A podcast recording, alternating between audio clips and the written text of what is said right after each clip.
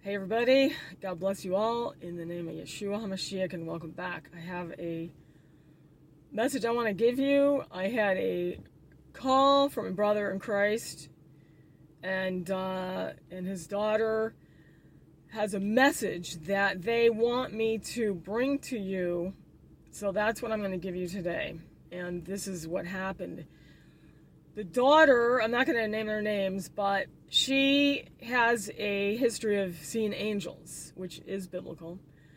And she was visited three or four days ago by two 10 foot tall angels. And they were all dressed in, or both dressed in uh, very intense warrior gear.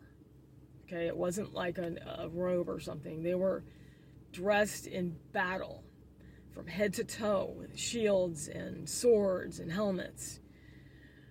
And the message that was spoken to her was that they had come to protect them because something very big is about to happen.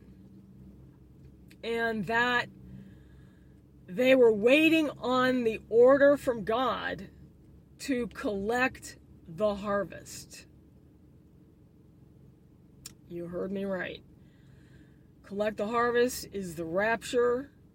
Something big, obviously, something huge is about to happen. It could be the nuclear uh, nuclear bombs are about to go off. Uh, many have had dreams that when that happens, the rapture takes place. So I don't want to speculate or add to the message. Uh, so I'm just going to leave it at that. And just know that the only people who are going to be collected in the harvest are those who are saved by Jesus Christ alone and believing in the gospel. That he died and rose on the third day after they buried him and shed his blood for their sins.